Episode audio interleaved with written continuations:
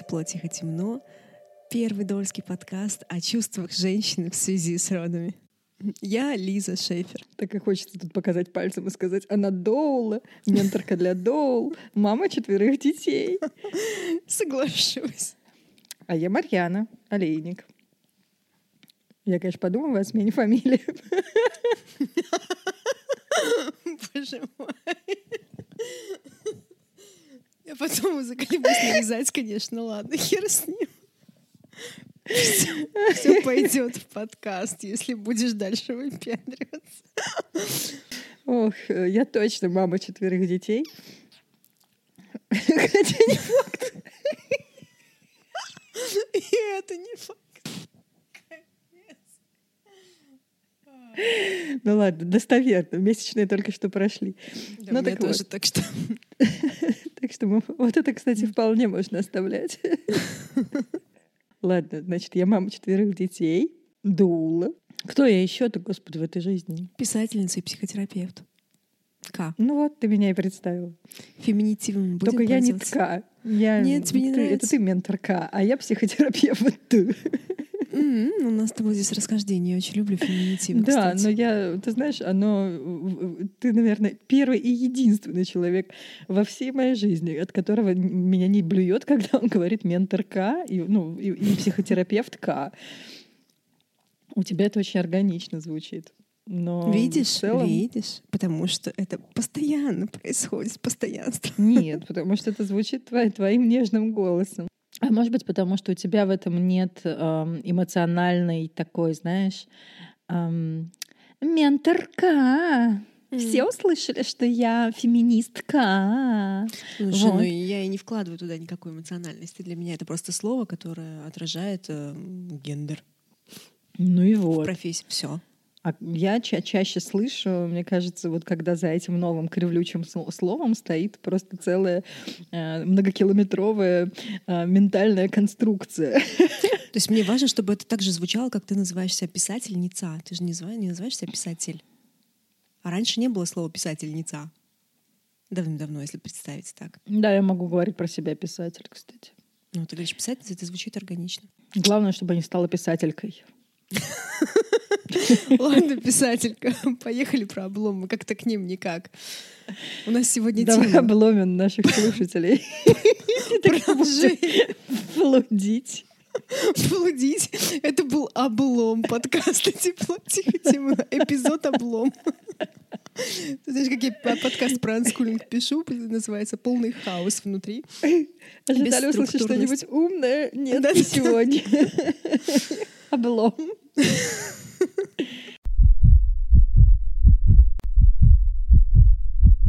У нас второй эпизод второго сезона, и мы продолжаем наш разговор про Как говорил карты великий родов. Карлсон. как говорил великий Карлсон, который будет продолжаться сегодня темой обломы в родах. Слушай, гениально, у нас появляются спецэффекты. Типа того. Ну, мы, в общем, в прошлый раз э, хором спели, мы еще и на тизер это засунули, что что-нибудь где-нибудь да проскользнет. Аха-ха. Было нам очень весело, когда не рожаешь и говоришь об этом. В общем, краткая, краткая суть э, процесса такова. Эм, блин, да ну нахрен, я не умею это все говорить. Ой, ну давай не будем сегодня пытаться из себя серьезных строить, э, потому что все себя, вот, кстати, пытаются Про нас строить уже все все поняли, да? Как... Нет, я имею в виду готовятся к родам, э, готовятся как-то, читают книги, ам, ходят на курсы, я тоже такая. И потом такие серьезные входят в роды, а там облом. Вот Ну, давай не мы не такая. будем сегодня... М, ну рассказывай. У меня никогда не было подхода к родам, как э, к экзамену с тетрадочкой, даже в первых родах. Ладно, я забираю свой вопрос назад. Ладно, ну я Давай, просто почему сижу в белом одеяле. У меня нет белого, белого пальто, но у меня есть белое одеяло, дай У меня посиять. Ну, серое. У меня серое я- одеяло, а, поэтому я буду спокойна. Я просто, ну, реально горжусь своими родами. Вот хоть где-то можно погордиться. Открыто, Конечно, честно. Конечно, Вот. гордись. Я горжусь. Но в Хоть, любых может быть, и родах. мавитон. Даже которыми гордишься. Есть. Бывает. Облом. Да, я про это тебе попозже расскажу, потому что визуально их не было. Ну, то есть такое, а где Да. мои обломы? Ой, я так часто это слышу. А где мои обломы? Да, они, сука, есть. И самое, ну, на самом деле, их стрёмно не замечать. Ну, это ладно, это еще, на самом деле, наверное, правда, реально повезло, когда ты не заметил облом. Но Думаешь, представь, повезло? сколько облегчения. Ну, хорошо, не повезло. Я Представь, сколько облегчения.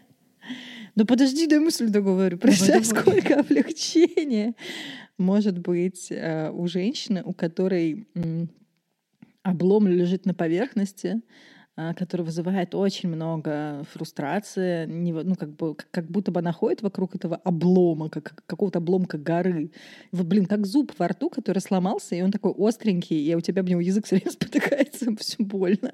Ну, короче, ты все время спотыкаешься и возвращаешься. А что я могла сделать иначе? А надо было вот это, надо было то, такое сослагательное наклонение. Ну, в общем, такие торги. Либо в следующий раз надо так, в следующий раз, ну, вот такой вывод, типа, в следующий раз будет точно иначе, потому что я как-то пытаюсь прижиться к этому облому. Я либо злюсь, либо виновачу себя. Короче, все стадии потери об этот облом происходят.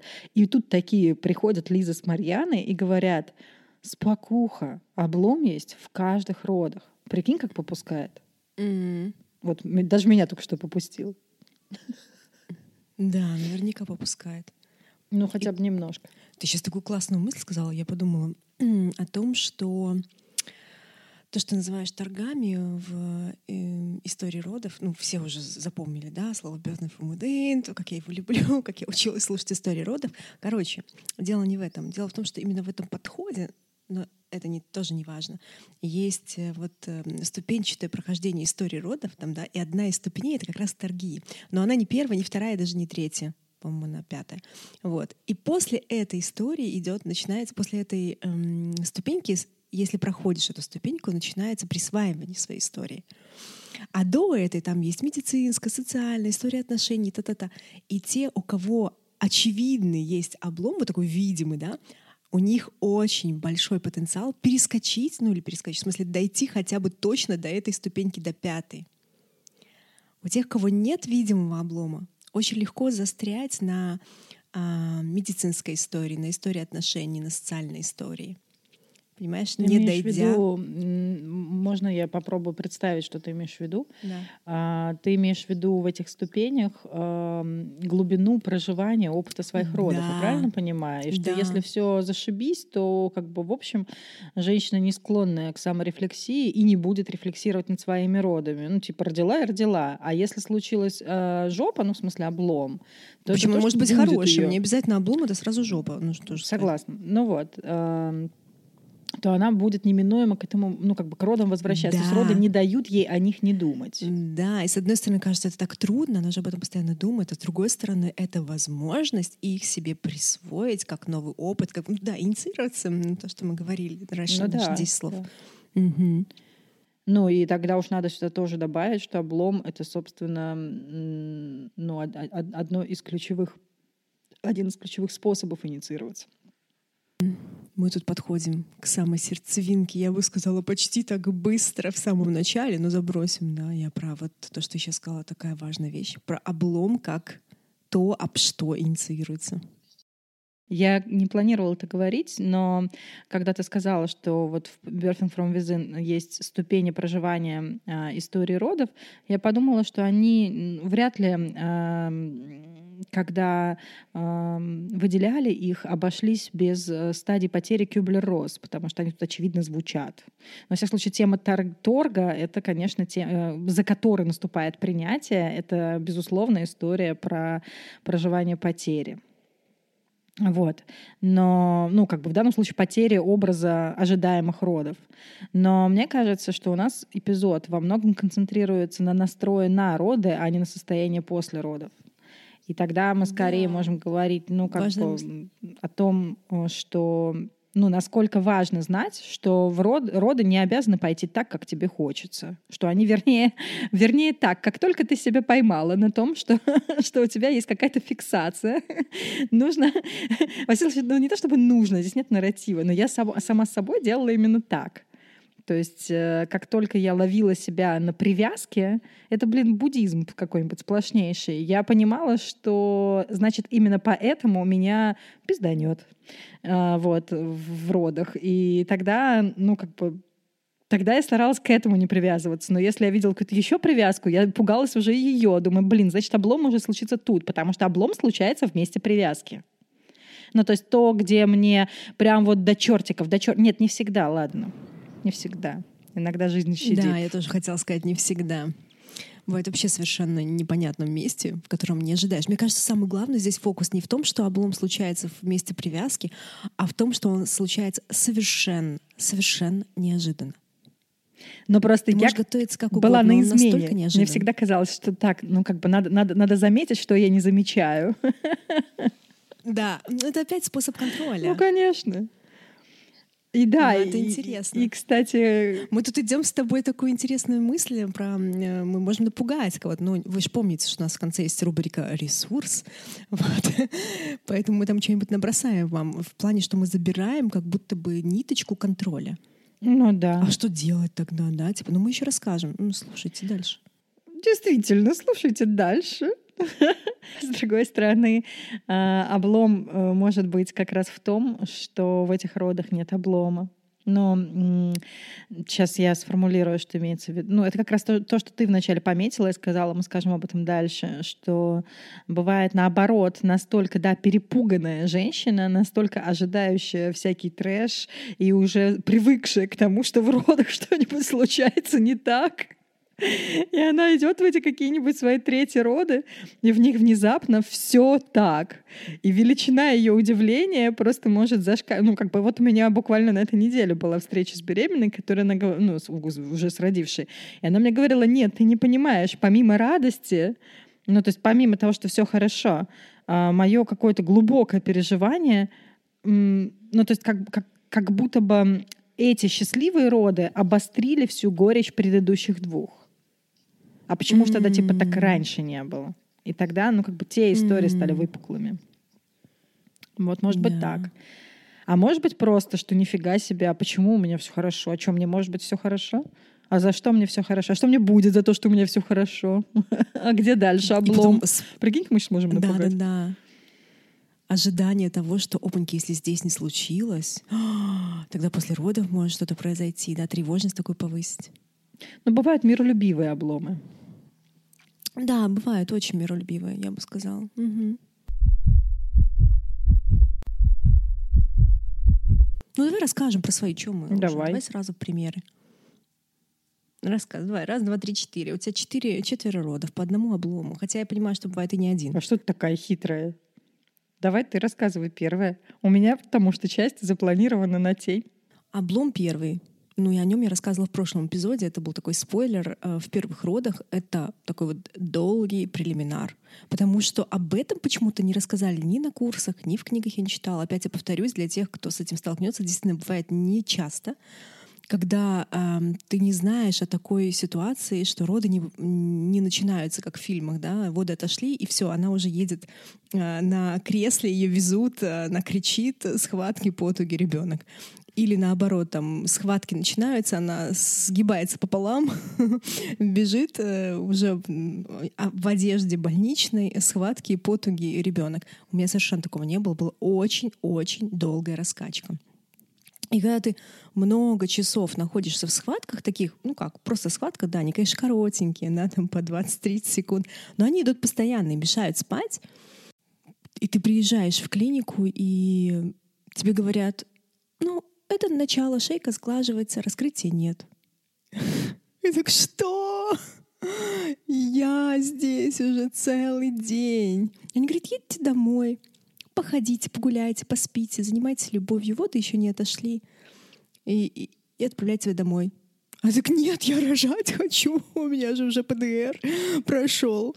Они такие, не-не-не, едьте домой. И ты едешь домой, проводишь сутки дома ходишь гулять, но гулять не очень получается, потому что ты сгибаешься каждое какое-то там количество времени, останавливаешься, стеночку опираешься, потому что как бы так болезненно достаточно. Возвращаешься домой, принимаешь ванну, но ничего не получается, ты не расслабляешься. Потом приходишь и говоришь, да нет, поехали в клинику, приезжаешь в клинику, и говорит, о, шейка уже сгладилась, как прекрасно, но раскрытия еще нет. И так, что? Как такое может быть вообще? Я уже сутки где-то там в родах. Вот, это был огромный облом, просто огромный облом для меня, который было трудно пережить. Что это очень-очень долго. Я слышала про 20 часов, я слышала про э, солнце не должно дважды взойти над э, эм, рожающей женщиной. Для меня это был огромный облом, то, что роды — это долго я тяжело с этим справлялась потом долгое время. Как раз то, что ты сейчас рассказываешь, выделила параметр. Да? Я, видишь, любитель какие-то вещи структурировать. И там облом по временному параметру, наверное, статистически действительно самый частый. Но еще есть облом, ну то есть вот я бы сказала, да, облом времени, облом э, места, потому что женщина может планировать э, рожать в палате э, естественных родов, а она занята, или рожать э, дома, а придется ехать в роддом. Вот. Облом участников родов.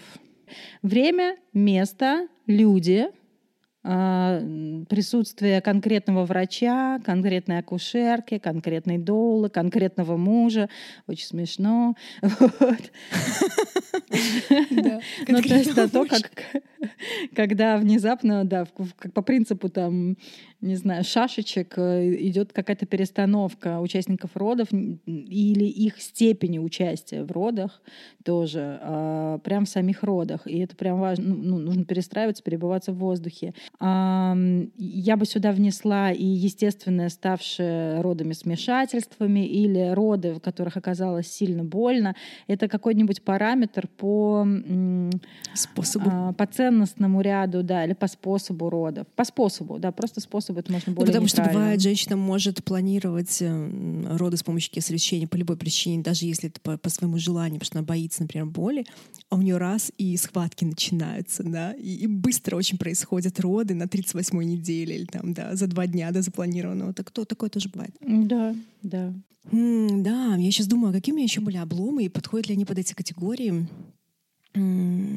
Я еще, думаю, думала во вторых родах, про то, что э, теперь-то я знаю, я подготовлена, и э, роды могут быть оргазмическими, роды могут быть неболезненными. Я в беременность даже не назвала боль болью, а ощущениями.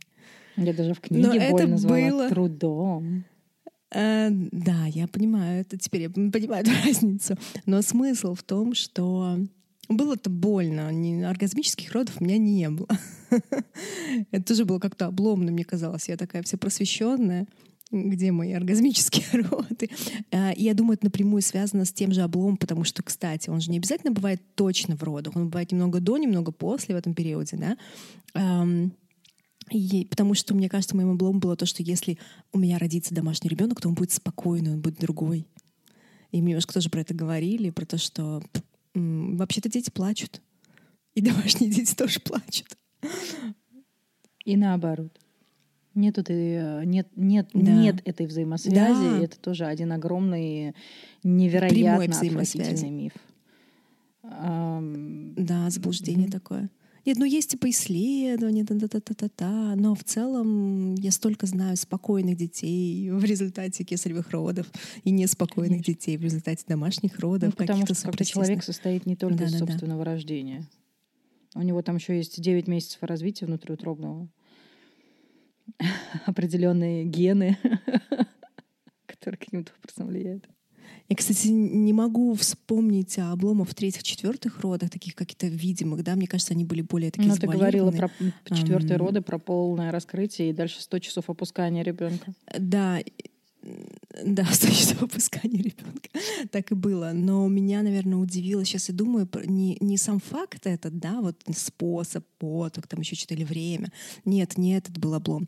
Облом был даже где-то в хорошую сторону, потому что это было такое огромное испытание, с которым я не знала, справлюсь ли я. Вот я реально очень сильно засомневалась. А способно ли мое тело Ничего на это? себе. Вот у меня был такой вот... Да, да, потому что я, я понимала, что я очень в этом долго. И я не понимаю, способна. И у меня даже была такая мысль, когда я родила ее, а, я взяла на руки... А, нет, я не взяла на руки. А, муж взял на руки ребенка, что я родила в ванной, и мы перешли на кровать. Я перехожу сама на кровать, мне там помогли, э, ложусь, смотрю на нее и думаю, боже, я сделала это снова. Боже, неужели я не верю? Это было такое какое-то удивление, неужели я справилась. Вот просто какая-то усталость была от материнства в целом маленькими детьми, да, вот это тут еще снова беременность, которая была не очень, не очень легкая физически. Мне было так как-то, не могу сказать, что легко последние месяцы ходить. Вот. Э, и тут я родила. У меня первые и четвертые роды можно категоризировать облом там, в первом случае по временному параметру и болевому параметру, ну, в смысле вот это ощущенческому. А, да и в смысле участников там тоже а, было сильное изменение, которое, кстати, меня очень тяготило на протяжении всех родов, но фоново. Ну, то есть э, у меня была не та акушерка, с которой мы договаривались. Вот. А в четвертых родах облом произошел. Ну, там, слушай, там много было обломов, но когда когда я о них думаю, если как бы при слове облом, то ассоциативно у меня возникает самое их начало, когда я ну, чувствовала, что у меня уже изменилось сознание, что у меня ну, как бы уже сутки там идут какие-то схваточки тренировочные, более тренировочные, но я понимала, она просто себя уже знала. Я довольно в хорошем контакте со своим телом, я понимала, что я с утра начну рожать. Ну, что я сейчас усну, а через несколько часов меня, я уже как бы меня накроет, и я проснусь в родах. Потому что я всегда просыпаю, ну, как бы просыпаюсь в родах, засыпаю в похожем состоянии. И я тогда написала э, акушерке и Доуле, с которой у меня были договоренности. Ну, в общем, легче сказать, что были мои подруги. И они обе сказали, мы на родах, мы только что уехали. И я поняла, что вау. Я написала очень близкой подруге, сказала, что я начну, у меня как бы, похоже, начинается процесс «думай обо мне». И она написала мне фразу, которая меня просто ледяным душем окатила. Была фраза «на меня не рассчитывай». А я 9 месяцев, э, это была моя основная опора. Мысль, что, ну, как бы она может ко мне не приехать, она ко мне, вернее, не, не было договоренности, что она ко мне приедет. Была просто договоренность, вот это «держи за меня кулачки». Вроде бы как держать кулачки за человека можно совершенно ненапряжно в любом состоянии. Точки бы. мира в любой, да. Да, но именно, на, именно в этом она мне отказала. А, и дальше следующая фраза была, что я отвезла маму э, в у меня слово вылетело из головы. Забыла, как называется. В хоспис? В хоспис, да. да. И это, это были часы, когда она отвезла, приехала и выпила. И сказала, что я вообще не здесь. И как бы и я прям почувствовала тотальное одиночество и испуг. Вот. И дальше как бы я уже знала, что как бы сценарий, ну я прям растерялась. То есть у меня были план Б, план В, но они были не очень желаемые. Мне не очень ловко, я не знаю, кто будет слушать наш подкаст. Вот. Но как бы на самом деле мне бы хотелось рассказать, и, и тогда это был бы уже переход, наверное, с личной истории, хотя сейчас будут две личные истории, в тему, может быть, даже тени облома, да, то, что ты сказала, когда я сказала, что облом вытесняется, и типа повезло, и ты такая, не знаю, и я согласна, потому что э, следующие две истории для меня про то, как вытесненный облом или облом, ушедший в тень, может подтачивать э, силы в материнстве незаметно э, и очень влиять. Вот э, да. одна история — это а, история из вторых родов, где мы почему-то два дурня молодых а, были уверены, что у нас это были сольные роды, это была беременность, в которой не было ни одного анализа, ни одного УЗИ, то есть ничего вообще, то есть вообще. Я даже кровь там, я даже не писала ни разу в качестве анализа за всю беременность. Вот. И мы при этом, ну, то есть все было зашибись, все и так, правда, зашибись. Вот. Единственное, что как бы я не узнавала параллельно всему этому, кроме медицинских параметров, пол ребенка. И вот э, там была такая святая, святое доверие своей интуиции, вот, что я абсолютно прямо таки знала, что я рожаю дочку.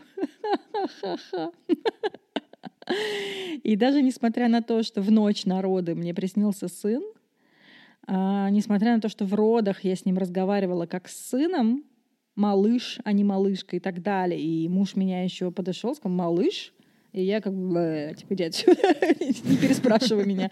Ну, то есть, как бы в целом я уже понимала, ну, как бы что-то внутри меня понимала, что это сын, и при этом, и несмотря на то, что имя, которое пришло, было мужское, э, которое пришло в беременность, ну, как бы я, я не сопоставляла это с тем, что произошло после родов, когда там ты раздвигаешь ножки и смотришь, кто. Вот. И по-моему, эту страшную историю рассказывала уже в одном из эпизодов, как я посмотрела «Дом мужа», да, вот, и там оказался мальчишка, и я даже сама себе постеснялась признаться, что для меня это облом. Ну, то есть э, э, такая как бы на, настолько э, я позиционировалась как бы идентифицировала саму себя с принятием, с доверием большему, что вот с этим как бы доверие, которое вызывает, ну как бы, где ты не ропщешь на то, что тебе дает жизнь, что я тогда оказалась жертвой собственного, ну, белого пальто, что ли, в каком-то смысле. Вот. Мне оказалось стыдно перед самой собой признаться, что я не могу принять пол своего ребенка, что я расстроена. И это как бы корнями ушло на следующие года три этак. А это дофига в материнстве. Ну, ну то есть... Более первые, года три. Да, да. Э, это все время ощущение какого-то левачка, что я как бы люблю, но как-то вот как будто бы и не люблю, что-то не то. А где это не то началось? А почему? Было очень, ну, как вот еще вообще надо догадаться сходить и посмотреть. А вторая история, я их сразу свяжу, потому что они, ну... Погоди, погоди, погоди. А то у меня сразу вопрос был про то, а что, что было бы, если бы ты узнала заранее пол, как ты думаешь? В-третьих, э, в третью беременность э, я, зная эту свою чудесную особенность, вернее, обжегшись очень сильно, я специально делала УЗИ. Люди делают УЗИ, чтобы узнать про здоровье ребенка. Ну и так пол заодно. Вот. Я шла конкретно узнавать пол ребенка. Ну и про здоровье заодно. Чтобы избежать облома. Да. И я узнала, что у меня мальчик, а не девочка. И я была безмерно этому рада заранее, потому что, ну, потому что у меня была договоренность. Я малышу внутри сказала, так, спокуха, сейчас мама будет плачь, плакать, это не к тебе.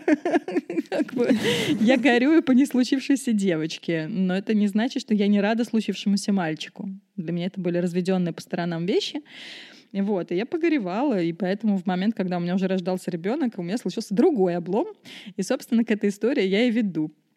А, я сначала, когда готовилась к выпуску, думала, блин, ну пятые роды, они вообще шедевральные. Ну, то есть там разве что облом в том, что э, ничего плохого не случилось. Ну, помнишь, э, я, я это говорю... Третье. Я сказала пятое? Ты сказала Сказал... пятое. Не знаю, что. третье. Хватит. Короче, шедевральное, может, сказала. Что мои третий род были шедевральные. Ну, офигенные. Я их, наверное, кстати, больше всего люблю. Ну нет, еще. Я, кстати, тоже свои третьи. Вот. Ну, четвертый тоже сильно. Короче, там э, на поверхности лежащий облом — это мой шок, что все хорошо, потому что было очень много страха. И как будто бы меня прям этими родами простили. Ну, то есть, что вообще у тебя, ну, окей, все может быть хорошо, ты нормальная. вот. Но дальше была история, которая тоже была вытеснена и при этом она оказала огромный хвост. И она тоже случилась, получается, в первые же сутки после родов. И как бы мы можем не относить это к родам, но, на мой взгляд, это полностью история в них. Фотограф. Ой, как мне хорошо сейчас будет про это рассказать. У меня это был соло, а, на которых единственным взрослым человеком, кроме моих детей, которые были не взрослые, был фотограф. Специально приглашенный, чтобы у меня были деликатные, красивые фотографии с процесса. И у нас с ней были фотосессии до и не раз, и я ее очень хорошо знала, я ей доверяла, мне было спокойно, что она в моем пространстве. А, но так вышло, что а, я решила назвать сына таким же именем, как зовут ее сына. И имя своего сына я впервые узнала от того, что они так назвали своего ребенка, Лукьян. И как бы всю беременность у меня ребенок внутри шел под кодовым э, кличкой, хочется сказать, под которой он живет до сих пор, ему уже 9 лет.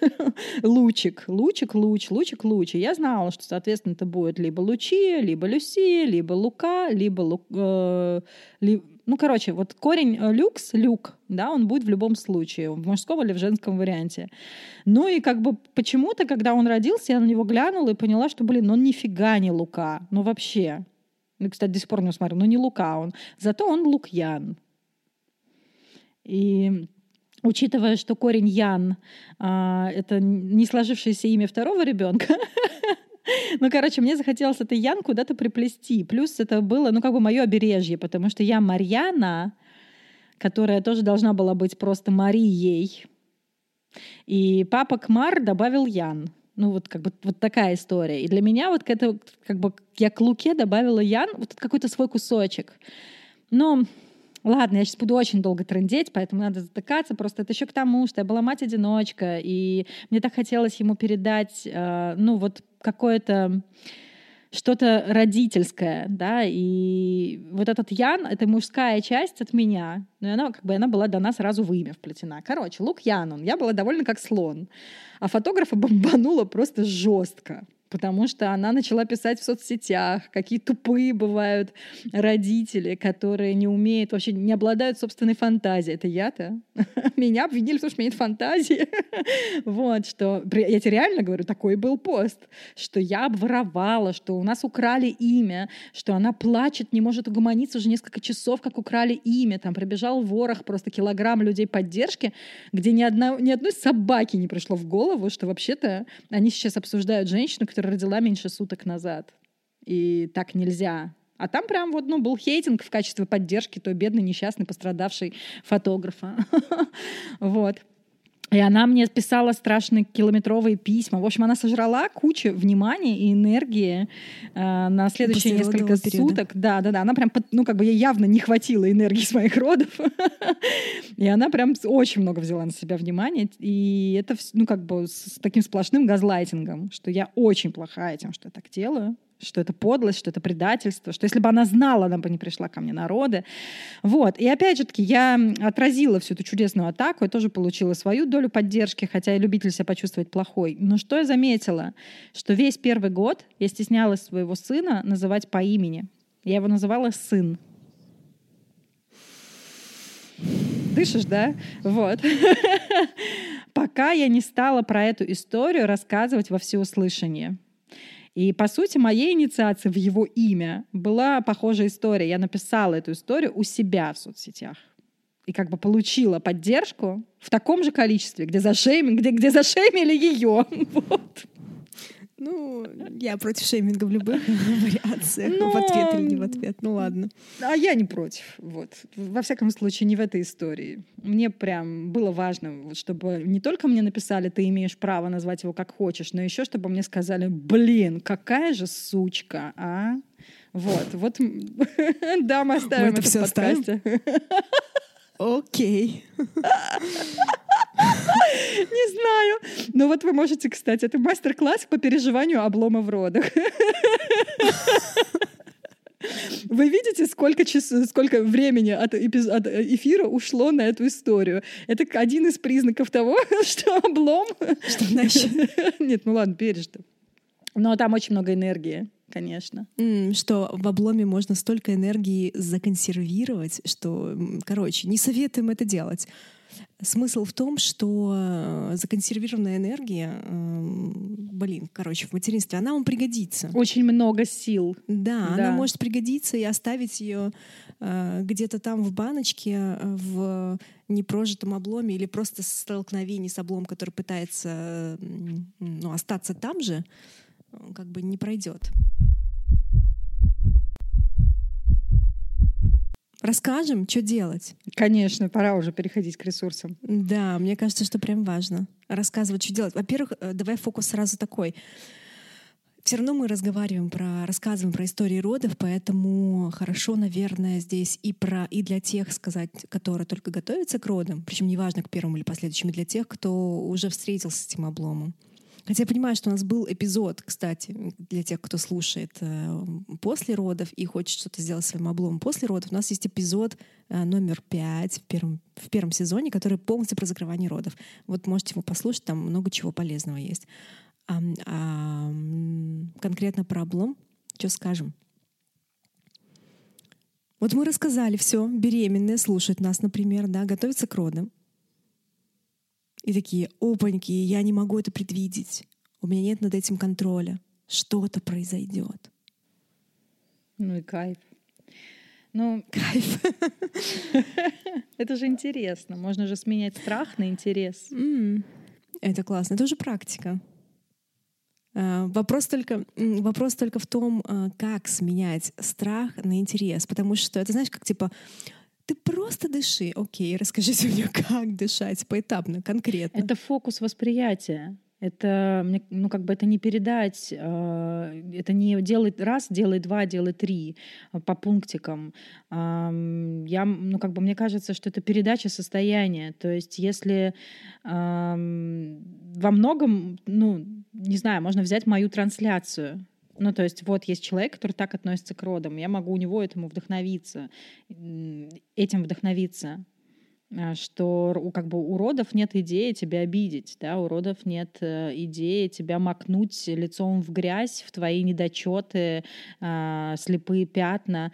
Ну, как бы есть э, идея сделать тебя шире, сделать тебя сильнее. И это красиво. Ну, собственно, и у инициации всегда такая задача. И тогда интерес может рождаться именно из этого. Я, ух ты, типа, интересно, а что я не видела о себе? А что я не видела о мире? Где у меня была прореха в картинке восприятия? И тогда в это можно идти с огромным исследовательским таким интересом, с любопытством. А как я могу стать эм, более зрелой? Ну, это же про это. Знаешь, я, ты сейчас говоришь, а я вспоминаю, я иногда, не всем, но иногда эм, женщинам беременным, с которыми я работаю, с которыми я встречаюсь до родов, задаю такой вопрос, э, особенно если мы лабиринт вместе делаем, я задаю такой вопрос, э, что ты хочешь узнать о себе благодаря этим родам? И она так, что?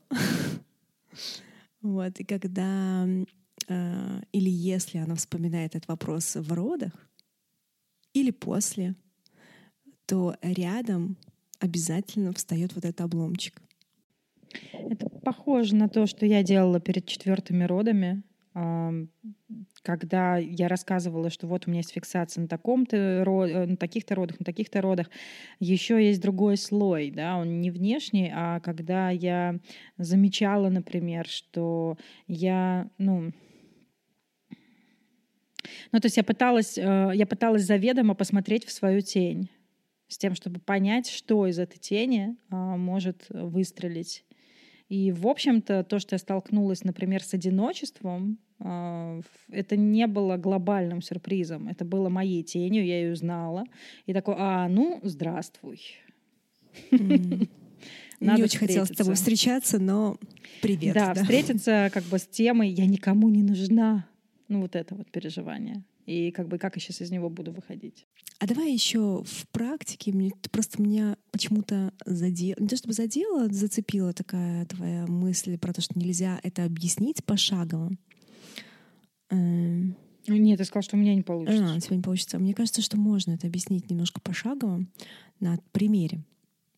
На примере, если там, вы знаете, что вот мы вам рассказали, вы знаете, что в родах может ждать облом, либо немножко до, либо немножко после. Короче, в этот период может ждать, э, может быть, произойти облом, и вы совершенно не знаете, где да. Может быть, вы даже не знаете тем, вот как у тебя, Мариан, там с тенью, да, с одиночеством, еще чем-то. Вот. И что можно с этим сделать? Потому что контроль убирает, можно к этому подготовиться. Я это называю подготовка к, к неизвестному, но м, практическая подготовка, да. А, в английском это еще называют the art of not knowing — а, искусство незнания. Но вот э, это красиво, конечно, сказать, искусство незнания. А как это делать? Когда ты понимаешь, понимаешь, что вот ты не знаешь, начинаешь тревожиться, особенно в современном мире, когда контроль — это такая основная из нитей, которая дает опору, поддержку, заземленность, а тут ее раз и забирают вот такими вот подкастами всякими. Можно практиковаться э, mindfulness, наблюдение в, те, в тех жизненных ситуациях, когда вы чего-то не знаете. Наблюдать за этим состоянием и оставаться в нем какое-то время, намеренно.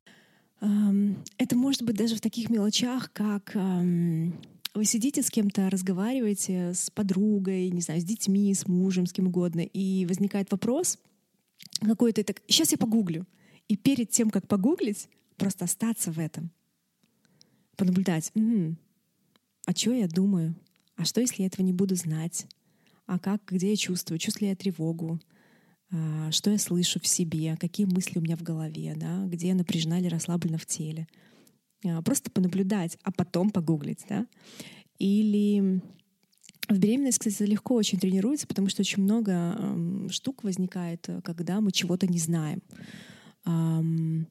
Ну, хотя можно и по жизни пробовать, потому что, может быть, беременность это сложно. Когда приходите к врачу, а вам говорят, у вас ребенок в тазовом перележании, вы так, и сразу дайте мне ответ, дайте мне ответ, дайте мне ответ, что же мне делать, что меня ждет, какой меня вид э, родов ждет, что я могу сделать, э, да, и тоже вот побыть в этом незнании, чтобы не специально себя туда окунать, да, на постоянно, а какое-то время. И в это время не просто там, так, я держусь, я терплю, я терплю, чтобы дождаться пять минут, через пять минут я все погуглю, все узнаю, а именно понаблюдать за собой, что происходит с вами, пока вы находитесь в состоянии незнания.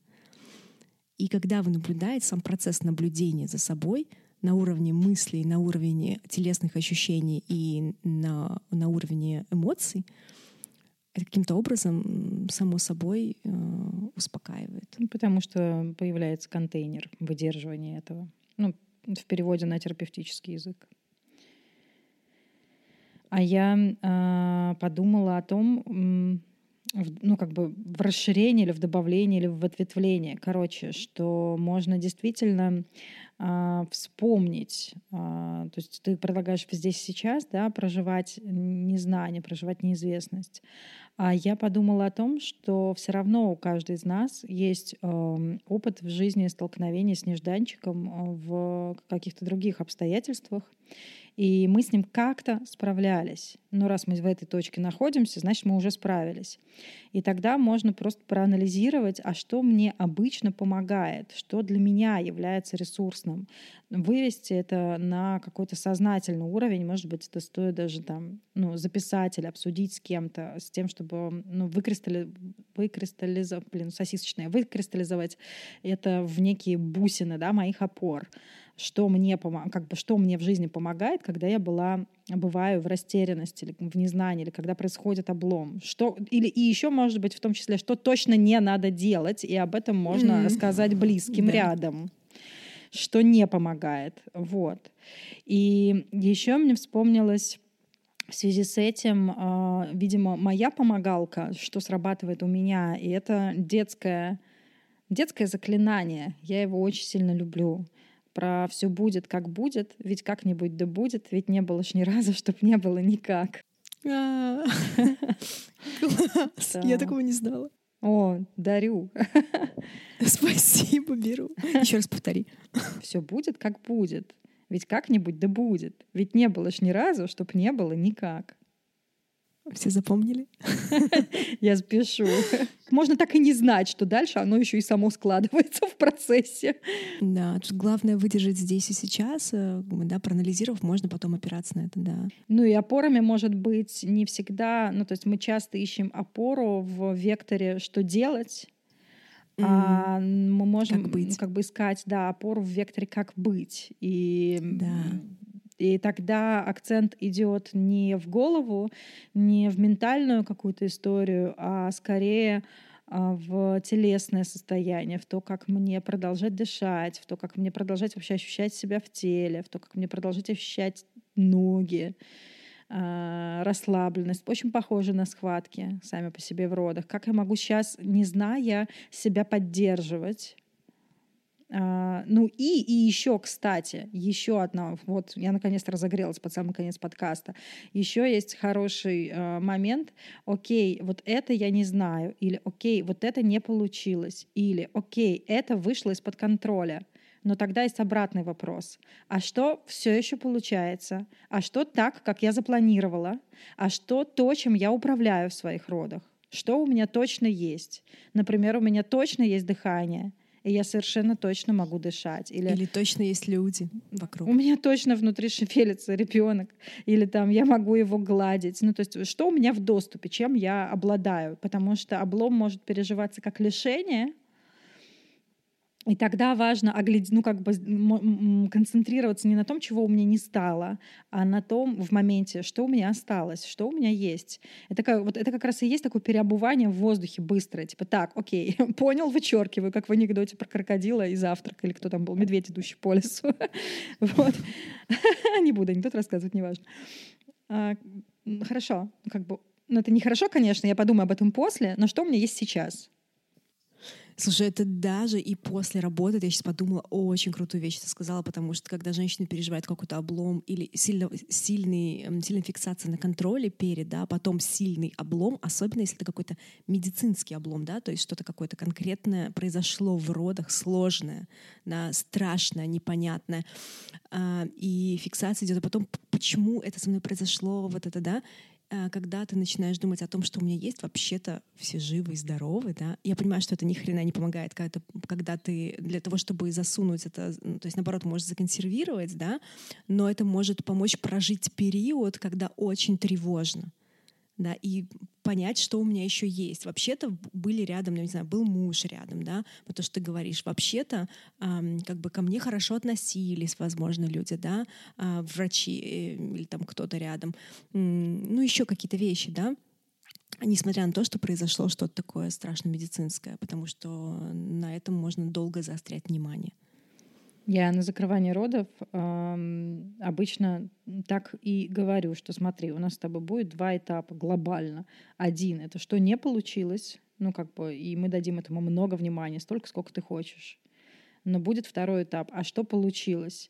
Э, реакция на лице бывает разная у людей. Ну, как бы чаще всего, что типа, типа ничего. ничего. Да. да. Я да, говорю, да. погоди, мы не пойдем в этот этап, пока не пройдем первый, иначе ты ничего не увидишь. Но я немножечко все равно про другое говорила. Я как раз говорила это больше беременным и больше тем, кто будет в родах, потому что это не про... Эм, здесь нет времени на проживание того, что не получилось. Это как раз способ эм, вернуть э, силу в руки и в ноги. Ну, то есть вот как бы не в обесточенность попасть, э, что у меня забрали что-то, главную опору или что-то такое забрали, а вернуть э, проактивность, да, вернуть контроль в хорошем смысле слова. Ну и последняя практика, наверное. Короче, я бы еще добавила, что роды — это настолько сильный процесс, настолько сильное большое событие, что иногда вот э, этот облом случается таким каким-то ошарашивающим моментом, что с ним нельзя справиться никакими привычными способами вообще, даже теми, которыми заготавливались, которые заготавливались во время беременности. И здесь можно вспомнить про мое любимое, да, про свою нельзяшечку. Нельзяшечка — это запретная вещь. Запретная вещь — это то, что нельзя. Что-то одно, что вспоминать, что нельзя было делать в детстве, что запрещали. Да? Ну, у всех у нас, потому что некоторые бывают на, там, на кружке, или кто-то говорит, да, мне все можно было, я была там абсолютно свободным ребенком, подростком. Вообще неважно, в каком возрасте, просто вспомнить, что ожидалось от вас или чего не ожидалось от вас, что такое конкретное, очень конкретное. Это может, быть, выгля... может выглядеть как нельзя плакать, или нужно быть хорошей девочкой, или нужно быть тихой, или нужно быть красивой и опрятной. Нельзя говорить нет. Нельзя говорить нет. А, слушаться старших что может потом на медиков да, переноситься. Ну, конечно, да. поэтому я сказала, нельзя говорить нет. Очень по-разному может это звучать. Мы это делаем всегда в лабиринте, очень удивляется, какая нельзяшечка приходит, э, первая, да, или, или может быть вторая, но тогда понятно, вот это она точно. И ее нужно сделать, разрешить себе тогда, когда встреча с большим обломом. Для того, чтобы смочь прожить это. А я хотела тоже добавить, не знаю, это уже будет завершение или у тебя на это тоже еще что-то родится. А, мне видится игра слов. Мы говорим слово облом, но еще есть э, сленговое слово э, в русском обломилось. Что тебе обломилось? М, В значении перепало, Перепало. как бы даром, до хрена. И мне кажется, что тень облома — это дар. Ну, то Мгм. есть мы Однозначно. видим э, облом как эм, какое-то большое не такое, не то, но именно он главный, пожалуй, может быть, главным подарком этих родов не в значении главный подарочек это, конечно же, ребенок там, а главный подарок э, родов как там твоей женской истории, Мгм. как то, что нас инициирует. Поэтому я начинала, этим заканчиваю. Поэтому я в роды, ну, как бы моим способом справляться со страхом и с неизвестностью, это было, был интерес к этому облому. Потому что ну, потому что я всегда, видишь, уже теперь у меня, видимо, будет скоро бренд э, мой в подкасте эта фраза, потому что все про любовь. Потому что что хотел сказать автор, да? И, и как бы в любом случае э, все, ну как сказать, все, все самые главные мысли, они всегда про любовь. Тут главное, обломчик, не пытаться перескочить. Нужно идти сквозь него.